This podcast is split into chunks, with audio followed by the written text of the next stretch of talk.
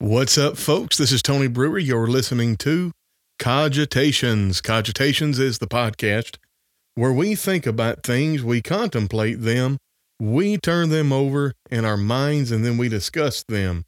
Daniel chapter 7, verse 28, Daniel writes, Hitherto is the end of the matter. As for me, Daniel, my cogitations much troubled me, my countenance changed in me, but I kept the matter in my heart. And we're not going to keep the matter in our heart. We're going to talk about it. Today, we're talking about the role of confrontation. Does confrontation play a role in interpersonal relationships between Christians? And does it play a role in how we deal with people in the world? For those of you that are tuning in, you'll see I'm messing a little bit with the background. I don't know how to get the original background back. Like, I don't know what the default is. So, it looks like we're just playing around and having some fun with it, I guess. But yeah, so that's that's all we've got. Uh, I'm going to take this overlay off, but I want to draw your attention to this platform right here where we write a whole bunch of articles. Uh, going across on the ticker, you can subscribe there uh, to Christianity Now on that platform. And then this platform right here, well, hold on a second. Let me do this. All right. This platform right there is where we would love you to subscribe. And we'd love for you to subscribe right there. I got to figure out why my videos aren't uploading to there. But any of these, and then this platform right there, understanding the time, if you would follow us there, Aaron puts out one minute videos two or three times a week. And I try to share all of the links to the and pictures to the articles on there. All right, that's all I've got. I'm going to get that off the screen uh, so I can see your comments. And we're going to get right into this. And before we get into the meat of par- our podcast, we're going to hear a word from our sponsor, Lindsay Faye Dotson at gmail.com. That's Lindsay Faye Dotson at gmail.com. Are you a part of a church congregation? That's seeking effective ways to spread the word about your event. Well, look no further. Lindsay Dotson specializes in designing modern advertisements for churches. Whether it's flyers, postcards, or social media graphics, Lindsay has got you covered. Reach out through a private message on Facebook or send an email to lindsayfadedotson at gmail.com for more details. Don't miss this opportunity to take your message or make your message resonate far and wide. Contact Lindsay Dotson today. Folks, we are so glad that you're here. I am I'm really kind of excited about this one. First off, uh, this on the platform where I release these articles, we really th- this this article got a lot of traction pretty quickly. Incidentally, for for our paid subscribers on that platform, I just want to let you know that we, um, hold on. I have started something new. I have started doing a voiceover and a, a read of the articles, and those are for our paid subscribers. So the articles are going to be free, and uh, but if you want if you want to listen to the articles like an audio book, but it's an article, then you got to pay the $5 a month to have access to that feature. Uh, but anyway, look in it. It's awesome. That's about all we're going to say about that. Uh, good to see everybody here. Remember, be the algorithm for us. John Exum, Robert Leedy, Terry Crooks. Good to see every one of you. Let's go right into this podcast. The role of confrontation. We're going to read the article. I'm going to make some commentary, and then um, we're going to look at some comments. Well, we're going to look at two comments that the article garnered from the platform that I released it on. So, the role of confrontation, upholding Christian doctrine. In contemporary Christianity, a recurring debate centers on the role of and necessity of confrontation when it comes to matters of faith and doctrine. Some argue that confrontation divides rather than unites believers, while others posit that it is essential for maintaining the integrity of Christian teachings.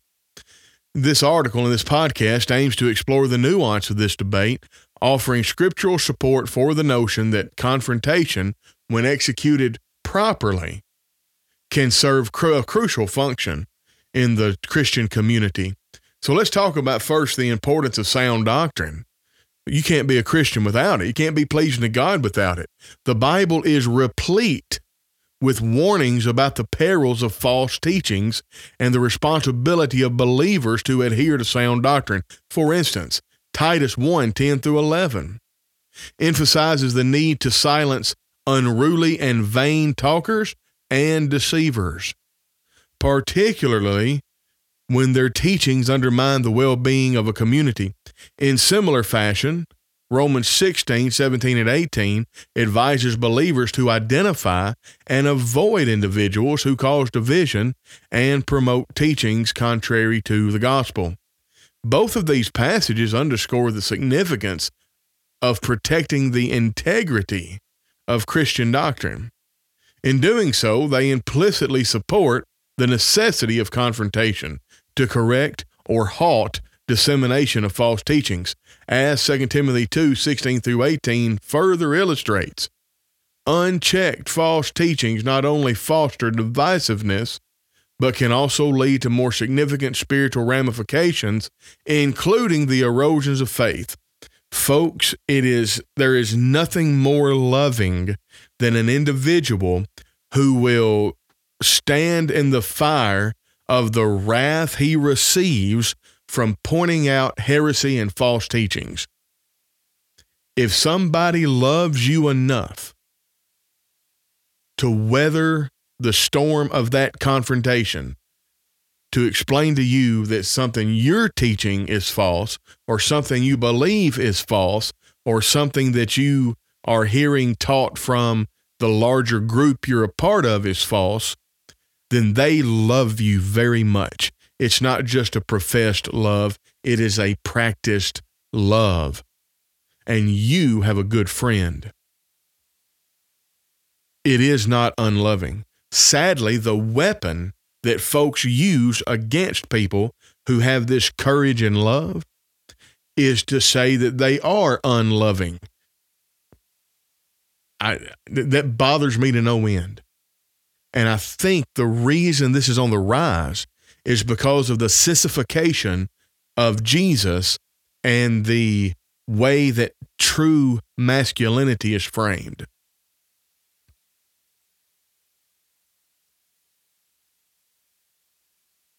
Let's talk about the role of confrontation. I was I was going to offer some more commentary there, but we're going to get into that enough.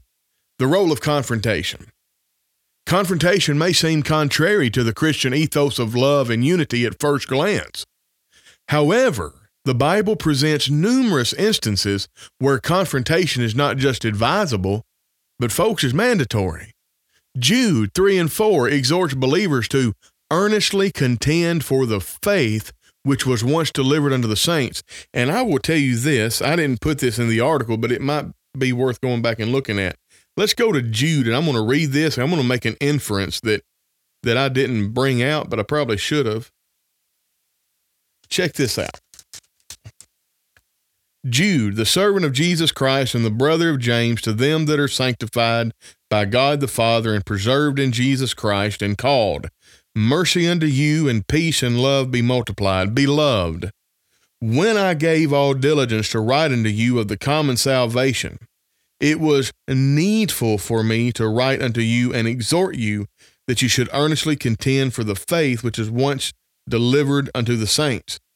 Beloved, when I gave all diligence to write unto you of the common salvation.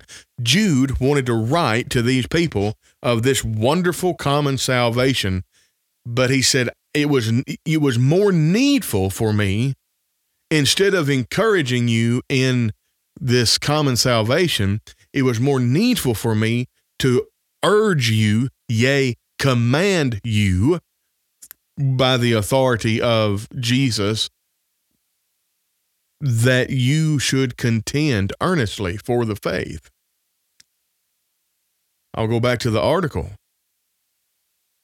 Jude 3 and 4 exhorts believers to earnestly contend for the faith which was once delivered unto the saints, especially in the face of individuals who distort Christian grace and deny Christ. Here, confrontation is framed, my brethren, as a duty, a form of spiritual stewardship for every believer. Moreover, 1 Timothy 1 3 through 4 outlines how maintaining pure doctrine often requires confrontation to prevent the propagation of fables and endless genealogies that lead people away from true faith. 2 Peter chapter 2, 1 through 3 further elucidates the dangers of false prophets and teachers who introduce destructive heresies, warning that their judgment will be severe. It's clear that the New Testament doesn't advocate for a laissez faire approach to doctrinal integrity. Rather, it encourages active vigilance, which may, and I say now actually will, include confrontation. But now let's talk about the manner of confrontation. And I'm not I'm not sure how satisfied I am with this first paragraph. I'm going to read it and then I may interject something and, and mitigate something that I said. Or at least not mitigate it, but explain it or expand upon it. While the Bible does affirm the role of confrontation in maintaining doctrinal purity, it also provides guidelines on how such confrontations should occur. Ephesians 4:15 advises believers to speak the truth in love thereby setting the tone and method of confrontation. Galatians 6 1 suggests that if someone is caught in wrongdoing, ye which are spiritual restore such a one in the spirit of meekness. Now let me comment here a moment about Ephesians four fifteen, speaking the truth in love. Um, speaking the truth in love is an elliptical phrase. And when I speak the truth, it is in love of the truth, not in love of someone's soul. And the ramifications of that, or the, well, we'll say the ramifications, that's not the right word exactly, but it'll do to the right word shows up. So the ramifications of that is simple. If I speak the truth in love of the soul, I may be inclined to compromise the truth in order to win the soul, which is detrimental to my love, period. But if I speak the truth in love of the truth, I will not compromise the truth in favor of the soul, which actually foments and and bolsters and strengthens my love of the soul. The first thing we have to do if we want to reach souls and love souls is love the truth. I think about Psalm 119, uh, 109, 104. Somebody look that up. Through thy precepts I gain understanding, therefore I hate every false way. The first thing I want to do is make sure that I'm right doctrinally and I'm speaking the truth because I love the truth. And because I love the truth, the truth then tells me that I need to speak to people who are souls and I will I love their souls because I love the truth. So if you don't have a good understanding of Ephesians 4:15, all all that kind of breaks down. Now, I think I oversimplified it, and it sounds like I believe that Ephesians 4:15 is only speaking of our tone whereby we speak when we teach the gospel. And if you get that from Ephesians 4:15 and that's how you use Ephesians 4:15 speaking the truth in love, then you are woefully misusing and uh, that verse and not utilizing it to its full potential. Anyway, I just wanted to put that there. Um, all right, good deal. Many people believe it is unloving to speak out against sin, but 1 Corinthians 13 6 says that love rejoiceth not in iniquity, but rejoiceth in truth. You know, wisdom from above is first pure, then it's peaceable. You cannot be peaceable to the unfruitful works of darkness. Just something to think about. Very good, very good comment there, Robert Leedy. All right. So, therefore, the focus should not be solely on the act of confrontation, but also on the spirit in which it is done. And I stand behind that. If you're out here arguing for the sake of arguing because you want to win arguments, you may be really, really, really good at winning arguments, but you will be responsible for many different people littering the floors of hell. 1 Corinthians 15 33 which warn us to avoid those who may lead one astray. Absolutely, Terry. Yeah, in Ezekiel 3, the watchman must warn souls in jeopardy. So, the confrontation, we, we focus not on the confrontation, not solely on the act of confrontation, rather, but also on the spirit in which it is done. Confrontation devoid of love, whether it's love of the truth or love of the soul or a combination of both, and compassion is counterproductive and may even be damaging. The goal should not be to win an argument, but rather to win a soul. So, in summary, the Bible is, offers a balanced view on confrontation in the context of upholding Christian doctrine. While confrontation is deemed necessary for preserving the integrity of the gospel message and the well being of the Christian community, it must be executed with wisdom, love, and humility. The ultimate goal of such confrontation should align with the overarching Christian mission to guide individuals toward the path of salvation offered through Jesus Christ. Therefore, being loving and maintaining doctrinal fidelity are not mutually exclusive of one another, but rather they are complementary aspects of Christian life. By understanding the complexities of this subject, Christians can navigate that fine line between confrontation and compassion, all while upholding the integrity of their faith. Folks, this is an important lesson, and it's an important lesson, especially for gospel preachers and how they present messages from the pulpit. But then it's also an important message for uh, the people in the pews because if every if, and I'm speaking purely from the standpoint of one who is in Christ. If you're listening to a gospel sermon and that that gospel preacher gets a little impassioned and maybe doesn't use the perfect tone that you think he ought to use, you need to observe the Passover and understand that he's human. And we need, and that, that's a good segue into the next section of the podcast because I, we were asked the the I was asked rather about the article a really good question about confrontation and and how you deal with believers versus non-believers and if um if it if confrontation has anything to do with with accountability um if proving I'm right if in proving right excuse me if in proving I'm right I treat you wrong I gain nothing yes and and I would I would. I mean, I'm I'm in agreement with that, regardless of from whom it comes.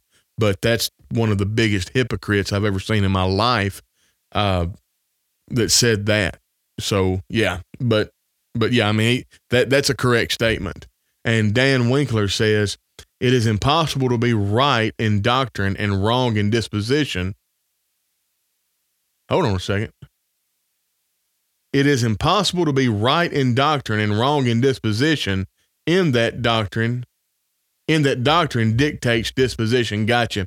And I am really loath to judge other people in disposition because it's such it's such a matter of judgment. And incidentally, it's kind of a form of narcissistic entitlement whenever somebody says, "Well, I know that you told me the truth, but I just don't like the way that you you said it. Who who who who who governs? Who who who died and made you Lord of the universe that you get to govern the way other people speak? And I will go back all the time to Jesus. The same people who say stuff like, if in if if in proving I'm right, I treat you wrong, I gain nothing. Um, then those kind of people that use that as a virtue signal, which they do, and they use it to come after people that are impassioned, they it's it's like you, they don't know Jesus, and I'll, I'll I'll explain to you what I mean by that. Here's the question I was asked. Um, well, hold on just a second. Right here. Should there be a difference in the way we confront brethren and those who are not yet in the fold of Christ but teach false doctrines? Well, the answer is yes. Absolutely, yes, there should be a difference. And I'll talk about that in a moment, but I want to answer this second question. Is there a link between confrontation and practicing accountability amongst ourselves as members of the Lord's church? Well, that's Galatians chapter 6, verse 1. Brethren, if any man be overtaken in a fault, ye which are spiritual, restore such a one in the spirit of meekness, considering thyself, lest you're also tempted. So that that idea in the spirit of meekness, meekness is being dangerous, yet only using that to protect the weak and innocent from tyranny, from from um, malevolence. Okay, it's strength under control, but it's so much more than just strength under control. Okay, it's the idea of having a sword and a bow, but not using them except to protect the defenseless, to defend the defenseless, so on and so forth. So that does not mean that every time you talk to somebody who is not doing what it is they're supposed to do, it doesn't mean that you handle them with kid gloves all the time. It doesn't mean that you that you don't just call a spade a spade and be like, "Hey, look, you're doing X, Y, and Z, and the Bible calls that this, and you're going to go to hell for eternity if you don't change your ways." I, I, I see I see these people on Facebook, and it's just sometimes when they talk about things and they have these disagreements and it just it makes me puke in my mouth because I would rather somebody speak to me in what is perceived to be a harsh tone but be genuine instead of speak to me in sickly sweet pseudo saccharine kind of prose and then talk about me behind my back as if I'm a worthless piece of trash because I've seen that. I've been a I've, I've been party to it unbeknownst. And I've corrected it in my life. And I don't allow people in my corner that do that. In fact, I excise them from my life. People who are disingenuous, they're gone. I don't have time for that.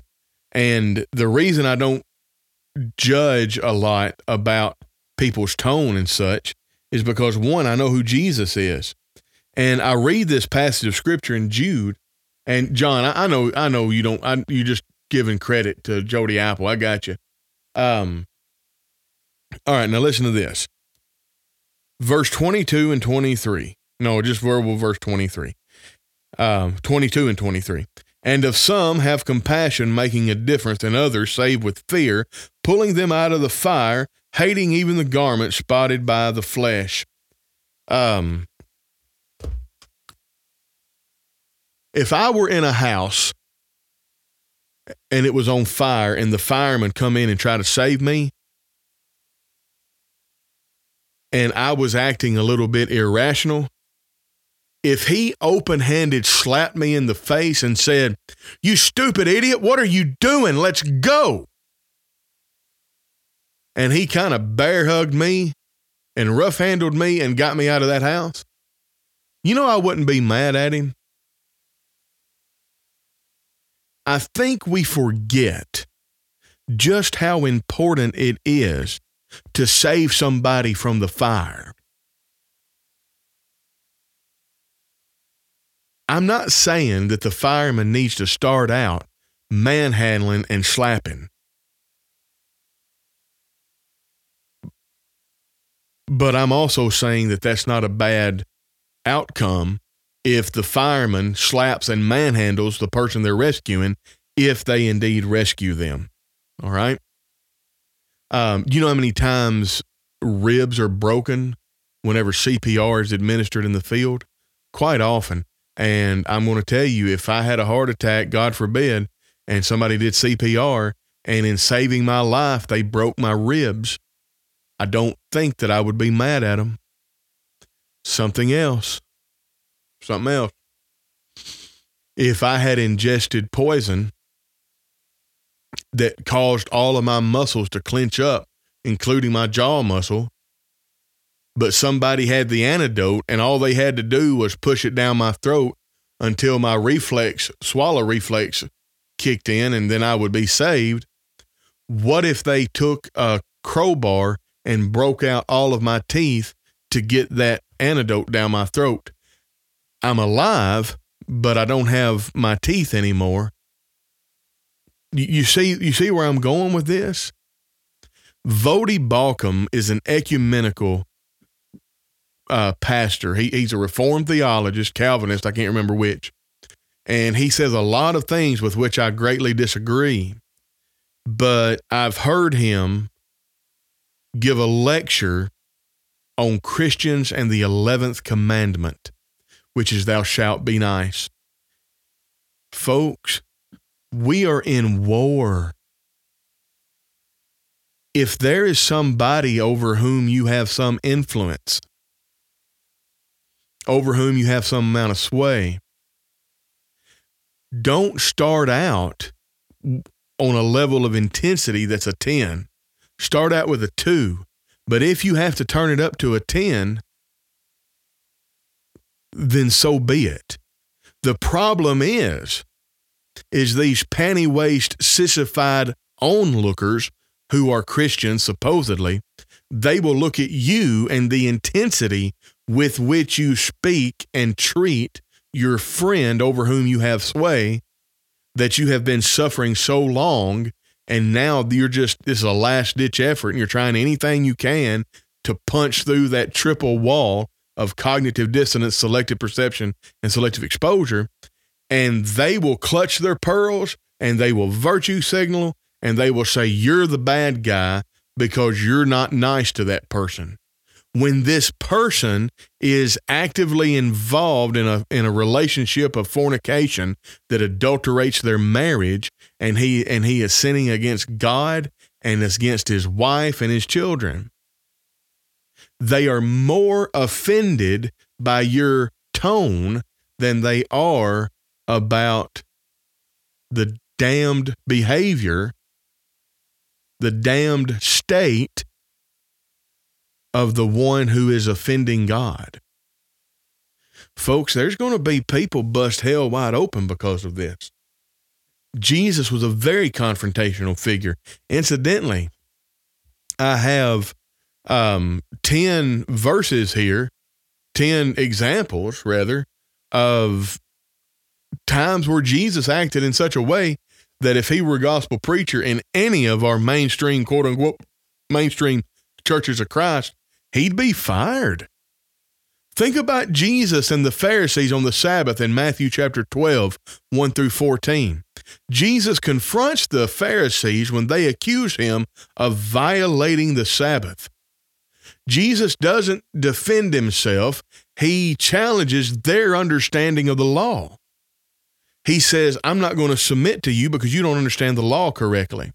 How many of my brethren would say, now, why couldn't he just acquiesce? Why couldn't he just go along to get along? He's such a controversial, provocative figure. What about cleansing the temple? Oh, I can't tell you how many times. Well, you know what? If we were just more loving like Jesus, then so many more people would be Christians. And I'm like, when you say loving like Jesus and acting like Jesus, making a whip out of cords and flipping over tables and running people off is not outside of the purview of that description. In all four gospels, Jesus drives out the money changers and the animal sellers in the temple. He declares the temple should be a house of prayer, but it's been turned into a den of thieves. How dare he? He is so confrontational, and that was mean. Did he not know that the that the money changers and the animal sellers in this temple they offered a valuable service to people who had to travel long distances to come to these feasts and make these sacrifices? I mean, go read Deuteronomy. Ah, I should have this at the ready.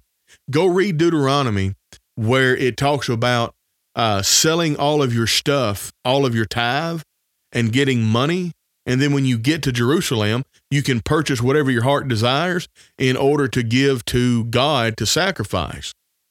That's where this money changers and these and this temple uh, animal sellers come. That, that's the root of it. It was it was to serve a purpose, and it was a good purpose. But Jesus said, "You've turned you've turned what's supposed to be a house of prayer into a den of thieves." But what about Jesus and the woman taken in adultery? Rusty Kirby says the people who are afraid to offend someone in sin don't realize how bad they offend a God. And Terry Crooks, you're absolutely right. And I'm going to bring that one in in just a moment. Uh, Jesus called some blind guides. Oof. Oof. Yeah, he did. Man, I think about Matthew 23 23. That's not in the list, but it should be. In fact, the entirety of Matthew 23 should be in the list. But, um, well, it is number four. Sorry. Um, but Matthew 23 23, Jesus says, Woe unto you, scribes and Pharisees, you hypocrites, for you pay tithe of mint, anise, and cumin, and you leave undone the weightier matters of the law justice, mercy, faith. These ought you to have done, and not to have left the others undone. Woe unto you, scribes and Pharisees, you blind guides, for you strain at a gnat and you swallow a camel. Man alive. Well, let's talk about this woman taken in adultery, John 8, 3 through 11. Religious leaders bring a woman caught in adultery before Jesus, testing him on whether or not she should be stoned. And instead of playing their stupid game, he acknowledges it. In my opinion, it doesn't matter what he wrote on the ground. The reason he wrote on the ground is to disconnect and show them the foolishness. Like, this is, I'm so far above this and this is so inconsequential to me, I'm just going to ignore you and I'm going to write on the ground. Now, I think he absolutely wrote something that they knew what it was and they knew the intention of it. But for our studies a few couple thousand years later, I think the fact that he wrote on the ground is much more important than he wrote on the ground because he's just showing them, I'm not playing your stupid game. He said, If you're without sin, you can cast the first stone. He did not, I mean, he, he just took the wind right out from him. He, he, this would not be a, you, you mean you didn't validate these people? Don't you know that woman was caught in adultery? You didn't deal with that? No, I'm not. I didn't deal with that. I dealt with it by saying, all of you that are without sin can cast the first stone. And, and you know, they just kind of melted away. And I told that woman, I, I didn't excuse her sin. I told her to go and sin no more. She don't have any accusers, and I don't accuse her. I didn't witness it. So go and sin no more. And of course, number four is Matthew 23. I covered that one. And then confronting his own followers. I love this one. John 6, 53 through, through 66. Jesus gives a difficult teaching about eating his flesh and drinking his blood, the, the bread of life discourse many disciples, and, and that's an understatement. All the multitude deserted him except for the 12. And he turns to the 12 asking if they want to leave him as well. And I'll never forget what Robert R. Jordan, Robert R. Jordan, Robert Jordan is the author of my favorite sci-fi or a fantasy, high fantasy epic, The Wheel of Time. I'll never forget what Robert R. Taylor said um, in a lectureship, the Truth in Love lectureships in Pulaski, Tennessee. He he read that verse and he said, "And I have been told by people I trust who understand the Greek that in essence what Jesus was saying when he turned to his disciples was, "Are you going to leave me as these people left me?" In other words, in the same manner. And I thought to myself, "Yeah, I, I don't know." people you trust that know the Greek you're you're a good enough source, brother Taylor. Anyway, sorry, I waxed nostalgic for a moment.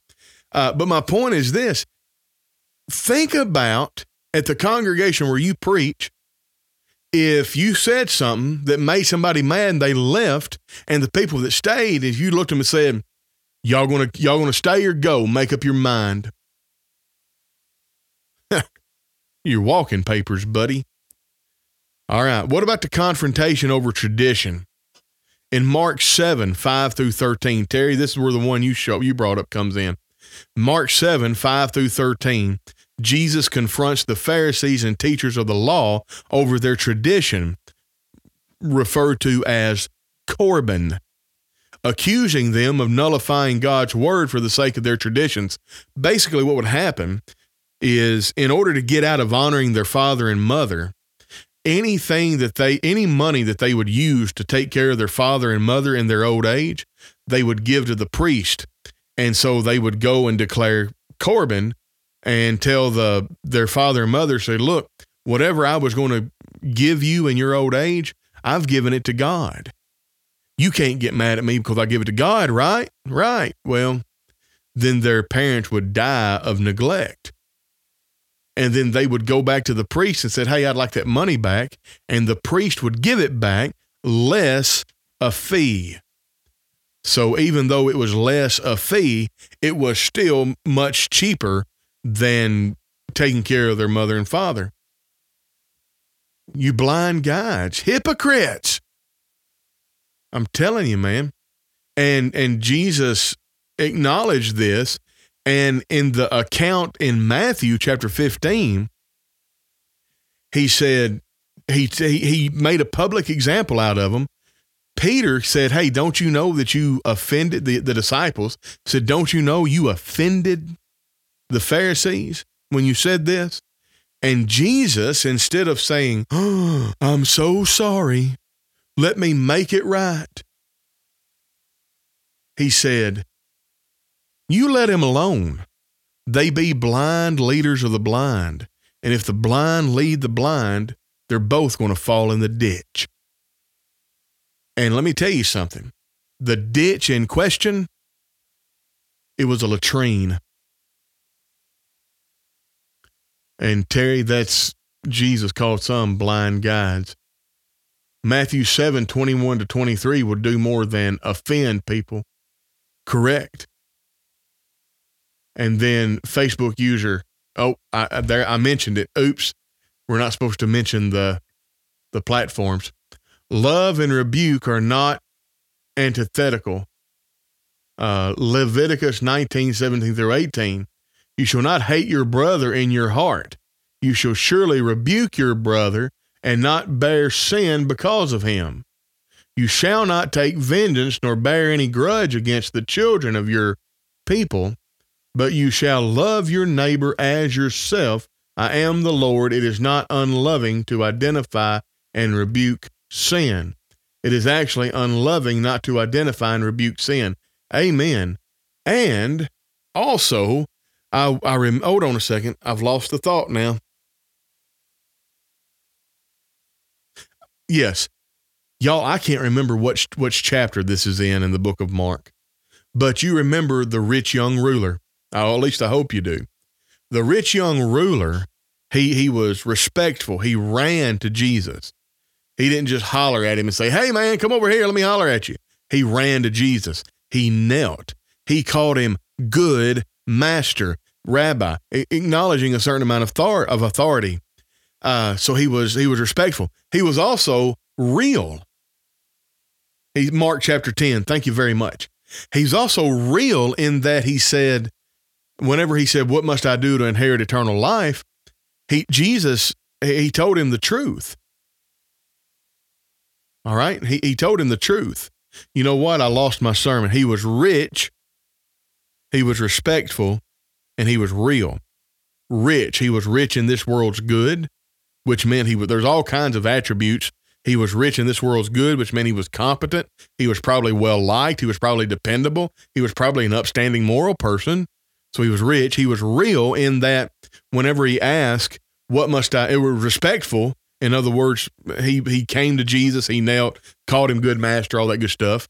And then he was real. He was honest. He was really honest because Jesus, to his question, what must I do to inherit eternal life? He said, well, what about these commandments? He said, I've kept all these from my youth up.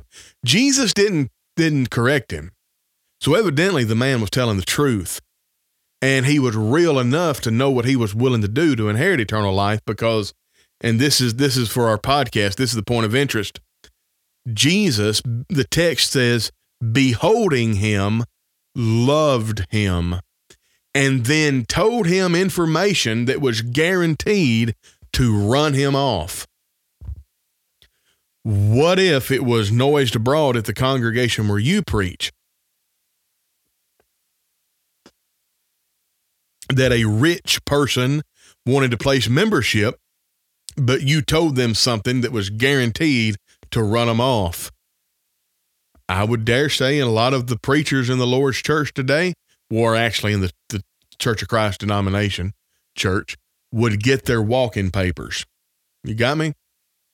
All right. Now,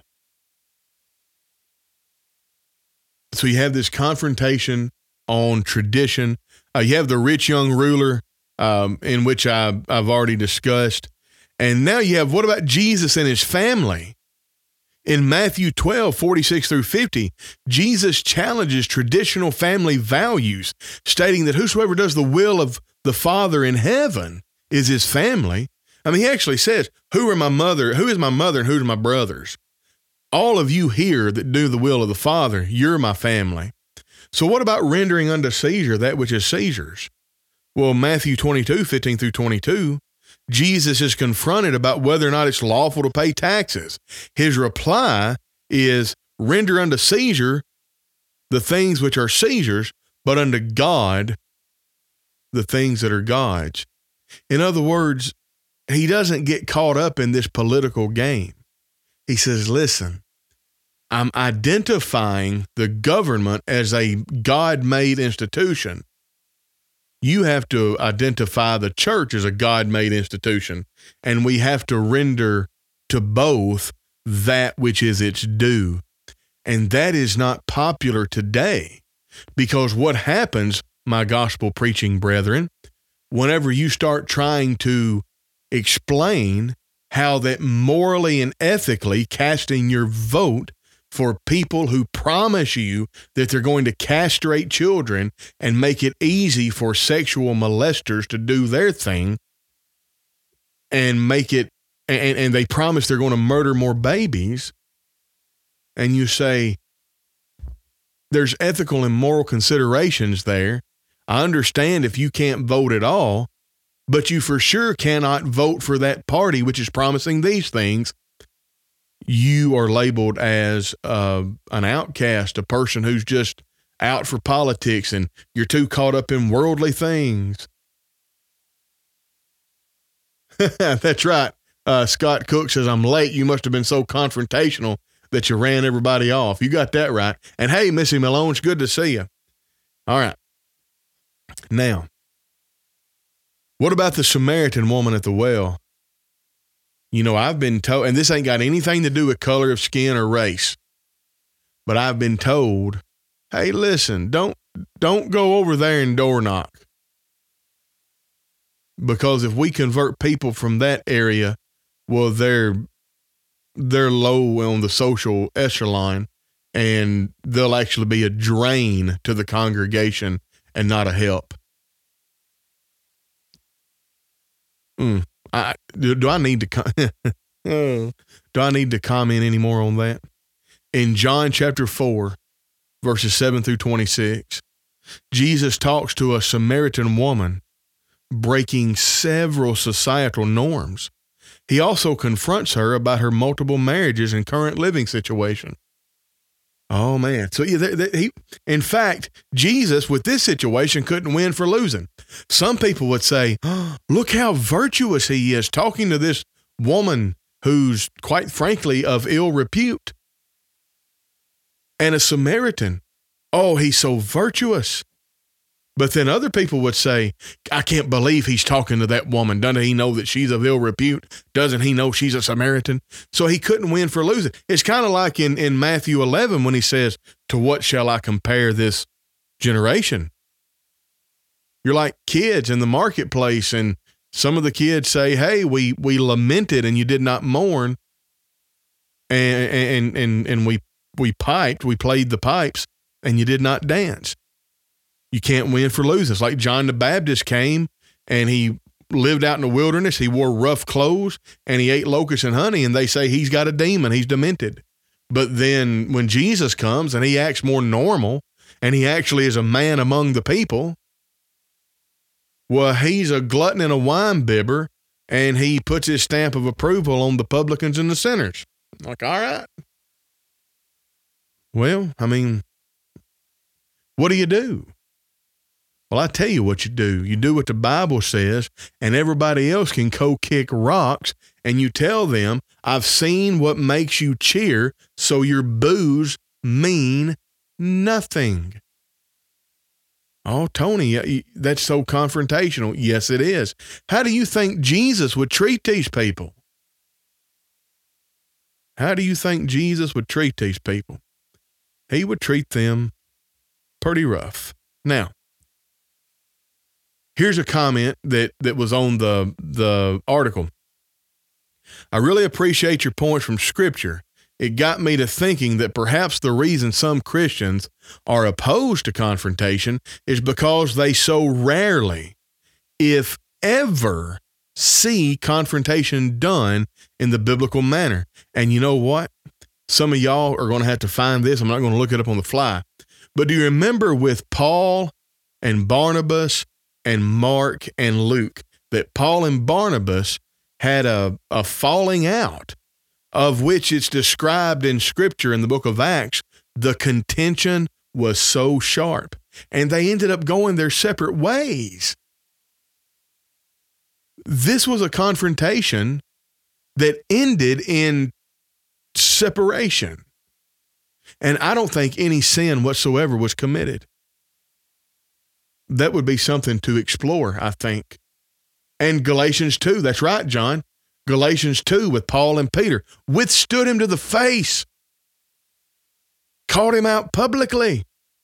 Thank you very much, Barry. Barry Barry's on the ball for my Bible today. Uh, Acts chapter 15, 36 through 41. I, I, I would have I would have bet you a dollar against a dime that it was not Acts chapter 15, but I wasn't sure. And so I'm glad I didn't make the bet. Anyway, so this this person that commented, I really appreciate your points. It got me to thinking perhaps the reason some Christians are so opposed to confrontation is because they so rarely, if ever, see confrontation done in a biblical manner. We see a lot of confrontation all around us, mainstream media, social media, etc. But rarely is any of that done in the manner God commands. It's vitally important when we when Christians have to confront someone that they do it how God has commanded. Otherwise, we end up undermining the teaching we claim to be standing for. And I will go to Matthew 5 and Matthew 18.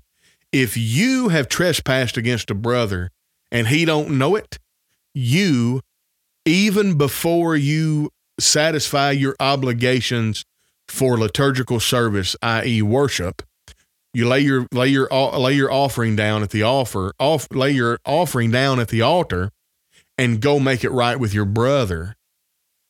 All right? So that that requires a confrontation. It requires something uh, uh, uncomfortable. But then matthew chapter 18 if a brother has sinned against you then you and, and and he hasn't come to you he might not know then you have to go tell him and and reconcile with him. That requires confrontation. And if he won't hear you, you got to take somebody, then take a group, then it goes all the way to the to the to the congregational level. But it's at the individual first. And and this this commenter on the place where I put out all the articles, they've hit the nail on the head. We don't see this behavior modeled anymore. We used to see it. I believe that is why some of these great giants of faith in our past were able to disagree on so many matters of academic pursuit. And we knew that they had disagreed on so many uh, matters of academic pursuit, is because every time they got together, they kicked it around, they argued it, they scrutinized it, and they modeled the behavior and was able to remain brethren. And now we have sequestered ourselves, and I think social media is in large part to blame for this. We accepted social media hook, line, and sinker and never applied prudent our, our knowledge and prudence based on the wisdom of the ages to extrapolate out a couple of decades to figure out where the church would be with the influence of social media, we could have we could have stopped some of this and nipped it in the bud. It would have taken a lot of teaching and and and defense and cutting things off at the pass. But I think because of the advent of social media, it allows people to create religious and spiritual echo chambers. And now, if you challenge me on what my particular viewpoint is on the gift of the Holy Spirit, you're a false teacher because you challenge me. I'm going to draw a line of fellowship over these matters of academic pursuit or scruple. We have to model this behavior. If and if somebody doesn't start, if somebody doesn't break the cycle, and on the congregation, it would have never happened. Sorry, I got to finish that thought. And if somebody doesn't, if, if if elderships don't start leaning into this, one of the absolute worst things that an eldership can do. I mean, if you really want to kill a congregation, so there's two ways to kill a congregation. There's running everybody off and you don't have anybody, or you lead the congregation in such a way that it denominates, it delineates from the simplistic gospel that is Jesus Christ and it becomes what I refer to as a Church of Christ denomination, which I know congregations that have done this. And it's because of how they're led. They allow a, a subset of the congregation to rule by proxy through the eldership. And the eldership, in order to keep the peace, they do not allow any difficult teachings. They don't allow any confrontations. And the worst, most egregious sin that you can commit is having an argument. Folks, let me tell you something. That is that is that is a one-way ticket to a Church of Christ denomination that is a religiously and spiritually codependent congregation. And Facebook has made it possible. Facebook has made it possible. We have a lot of keyboard cowards in the world, not warriors. Warriors don't hide. You got that right. Confrontation delayed is confrontation multiplied. Jordan B. Peterson. You got that right. Well, we know this intuitively. A stitch in time saves what? You gotta you gotta tackle something when it's when it happens. Because if if if I can darn my socks and just take one stitch, if I don't, then it's going to take nine stitches if I let it go. What about what about a splinter? If I get a splinter in my finger and I don't take care of it, and listen, I don't like y'all, I don't like pulling splinters. It's great when they when you can pull them with a tweezer. But what about if it's too far down in there and you got to take that needle and dig that splinter out? Folks, I hate that. Like it bothers me thinking about it right now. And I mean, I, have got a pretty high pain tolerance, except for stuff that goes on on the tips of my fingers. Whenever I was a child and and I had to go to the doctor and they wanted to do a white blood cell count, you know, they just prick your finger. I'd pitch a fit. I like stick me in the arm. Don't prick my finger. I just I don't like my I don't like the tips end of my fingers. I'm so knock on wood. I don't want to appear superstitious, but um, I, I don't ever need to get diabetes, but diabetes. I sound like Wilford Brimley. I don't need to get diabetes because it would be a certain kind of hell on earth getting my finger pricked. Anyway, now you now if you've ever wondering about that in, in relation to me, now you know. All right. But what about a splinter? Do you wait a week to get it out? Or do you get it out now? something to think about. That's it. I don't care about your boos because I've seen what makes you cheer. Um, so we confrontation delays confrontation multiplied. So yes, we we've got to nip it. We got to take the Barney Fife approach to interpersonal relationships. Some things you just nip in the bud. We got to make sure that we're not fomenting and promoting codependent uh, behavior and relationships, and we we got to make sure that we're not acting in a manner that's entitled. And it once we run it through those filters, well, I've I've got to go talk to this person. Just go be be brutally truthful and brutally honest and nip it in the bud. And if somebody loves you enough to come to you and have a confrontation, then you treasure them because they are they are highly valued in your life. I'm going to read a selection from the book of Proverbs.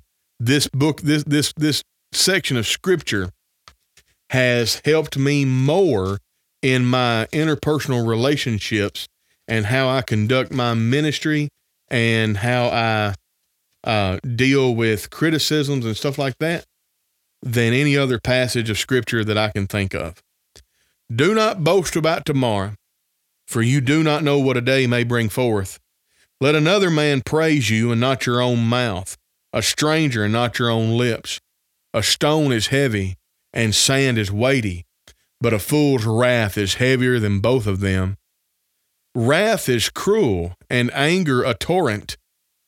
But who is able to stand before jealousy? Open rebuke is better than love carefully concealed. Faithful are the wounds of a friend, but the, but the kisses of the enemy are deceitful. A satisfied soul loathes the honeycomb, but to a hungry soul, every bitter thing is sweet. Like a bird that wanders from its nest is a man who wanders from his place. If you can assimilate these script these verses, this is Proverbs 27, 1 through um, 8, then you will be able to adequately employ the attitude of your boos mean nothing. I've seen what makes you cheer you will not be craving validation so much that you allow yourself to be wrapped up in a codependent interpersonal relationship. Because you'll be so satisfied. It doesn't matter if somebody validates you and it's sweet as a honeycomb, it'll make you sick. And you're like, I don't want that from you. I have all that I need. Because if you are craving that and you don't understand what the Proverbs writer is trying to teach us here, then you will be like a bird and you will wander from your place seeking that validation that you're not getting or you think you're not getting. And what happens to a bird, little baby bird that wanders out of its nest?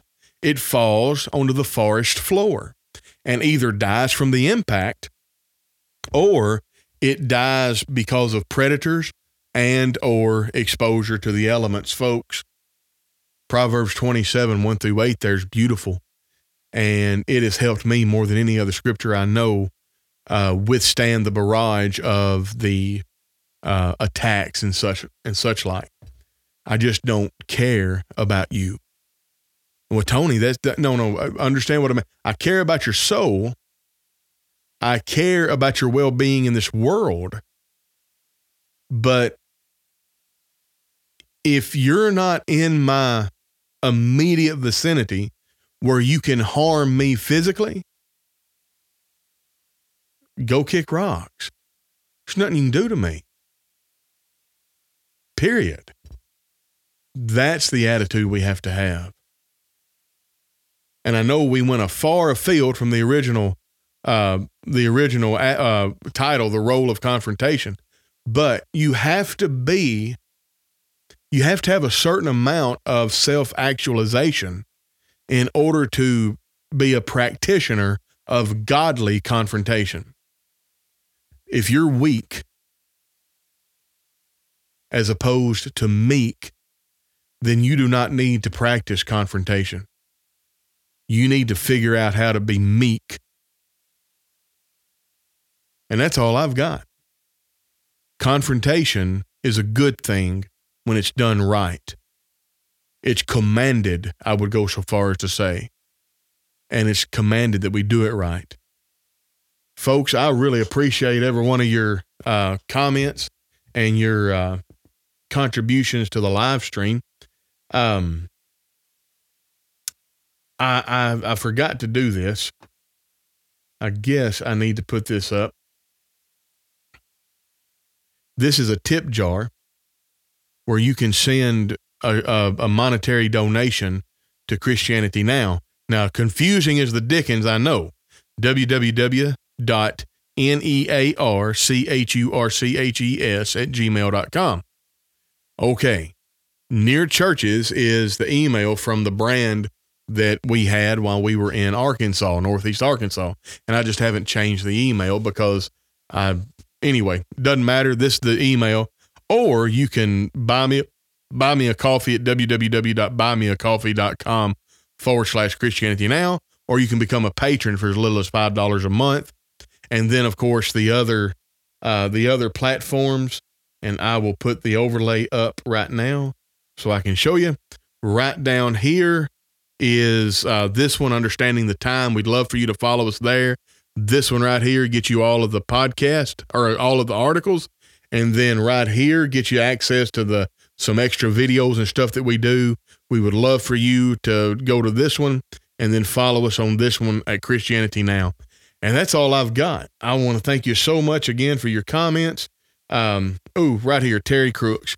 The Bible is clear about the fact that if we stand for the truth, we will offend people. You know, Terry, that's a good that's a good comment to end on. It blows my mind when people say to folks, just be a little bit more like Jesus, and you won't offend folks so much and you'll draw more people to God. And like I get it, right? But and it's true, it's just not true in the way that they use it because Jesus was the perfect teacher, the perfect evangelist, the perfect uh, rabbi. He said the perfect thing at the perfect time, in the perfect way, with the perfect tone, using the perfect words. And they still killed him. Do you think that I can be better than Jesus? That I can be just like Jesus, but only better? And I can say the truth that the world hates in such a way that they'll follow it and not kill me? And with that, I bid you adieu.